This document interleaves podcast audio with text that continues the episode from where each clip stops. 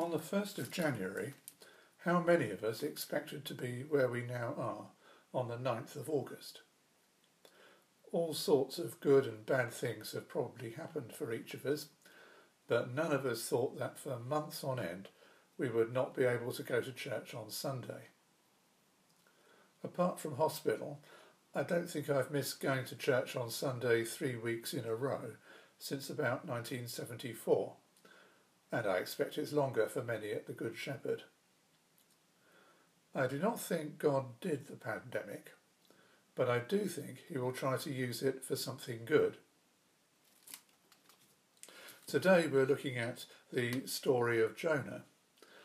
We of course all know the beginning of the story of Jonah, who ran away from God when he sent him on an errand that he didn't fancy and generations of Sunday school children have coloured in pictures of Jonah being swallowed by a fish, or perhaps being vomited onto the beach. It goes to show when the going gets scary, the scared get going in the opposite direction. But today we're thinking mostly about the later parts of his story and wondering if it can help us think about what God is doing nowadays. Well, Jonah, presumably after taking a shower, set off for Nineveh, where God had sent him in the first place. Nineveh was a really big place, capital of Assyria, mentioned in many of the Old Testament uh, books as a ferocious foreign country. We can see why Jonah was scared to go there. When he got to Nineveh, his message was brief. Chapter 3, verse 4 says, Jonah began by going a day's journey into the city, proclaiming, Forty more days and Nineveh will be overthrown. A short message, but effective. This is most certainly the short version, and perhaps he also gave his personal testimony of being swallowed by a fish. Who would believe him, either about the fish or that Nineveh was about to be destroyed? Anyway, it was very effective. The king of Nineveh called for fasting and for repentance, and so God did not have to destroy Nineveh after all. Jonah himself was just one timid, reluctant man. But the message was powerful because it was authentic, genuinely sent by God's command.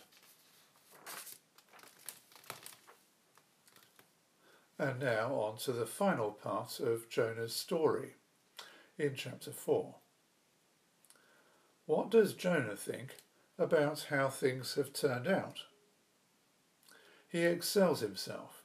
What present day preacher, if they went to a capital city and preached, and the whole city turned to God, would not be delighted? Instead, Jonah thinks that God has done something wrong and he gets angry. But surely, if God does something, even something very surprising, it must be right. Again, Jonah says that Nineveh, repenting and being saved from destruction, quote, is what I tried to forestall, end of quote, by fleeing to Tarshish. Well, I can't see where it says that earlier in the book. Uh, maybe he's just trying to justify himself after the event. Anyway, surely trying to forestall something that God is set on doing is rather foolish, even sinful, and very unlikely to succeed. Or perhaps he was concerned about his own reputation if his prediction did not happen. But surely, if God was pleased with him, would it matter if the Ninevites laughed? And then Jonah gives the reason why he thought this would happen. He knows that God is, as he put it, slow to anger and abounding in love, a God who relents from sending calamity. Evidently, he thinks God should not be like that. But who is Jonah to say so? Well, if we don't think much of Jonah's way of thinking, let's see what God thinks.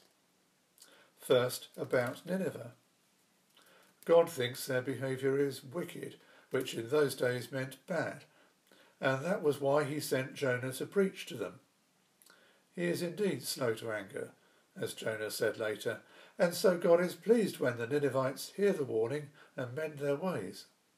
It must have been what he wanted in the first place. Secondly, what did God think about Jonah? It is one of the mysterious things about creation that God wants to do jobs in partnership with us. In particular, he likes to deliver messages through human messengers. For example, the prophets in the Bible or the disciples in the New Testament. And it is also the reason for his command to us to pass on the good news to all people in our generation. But could God not have found a better prophet than Jonah? There must have been other candidates who would have been more reliable. And when Jonah ran away, why did God just not let the fish eat him and choose another messenger for himself instead? Well, in Jonah's own words, God is slow to anger, abounding in love, and relents from bringing calamity. And that is why he gave Jonah a second chance. How strange then that Jonah was not pleased that God gave the Ninevites, who like Jonah had been going the wrong way, a second chance. It seems to me that God was dealing with two projects at the same time getting a message to Nineveh and teaching Jonah. God is clever and able to get several things done at once. And Jonah, even though he was not doing well at being a prophet, mattered to God. And now we come to the plant that gave Jonah shelter. Jonah was sulking, but God blessed him anyway by making a plant grow to keep him cool. But the next day he took it away again. God sent a worm to eat the plant, and it died.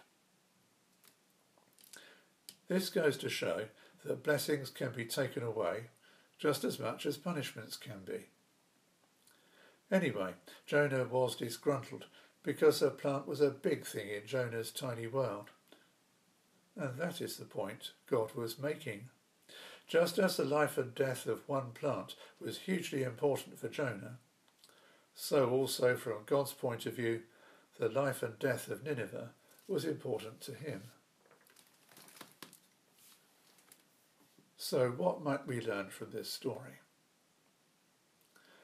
As Jonah reluctantly approached Nineveh with his foreseeably unpopular message, he was in need of hearing our sermon from the 19th of July, which put the question Is anything impossible for God?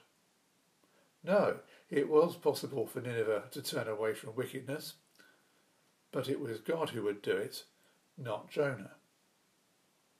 Or again, our sermon from last week, 2nd of August. Is God at work in a non Christian society? Yes, as Fiona says there, the story of Esther is probably one of the most realistic biblical accounts of God's presence because of his seeming absence.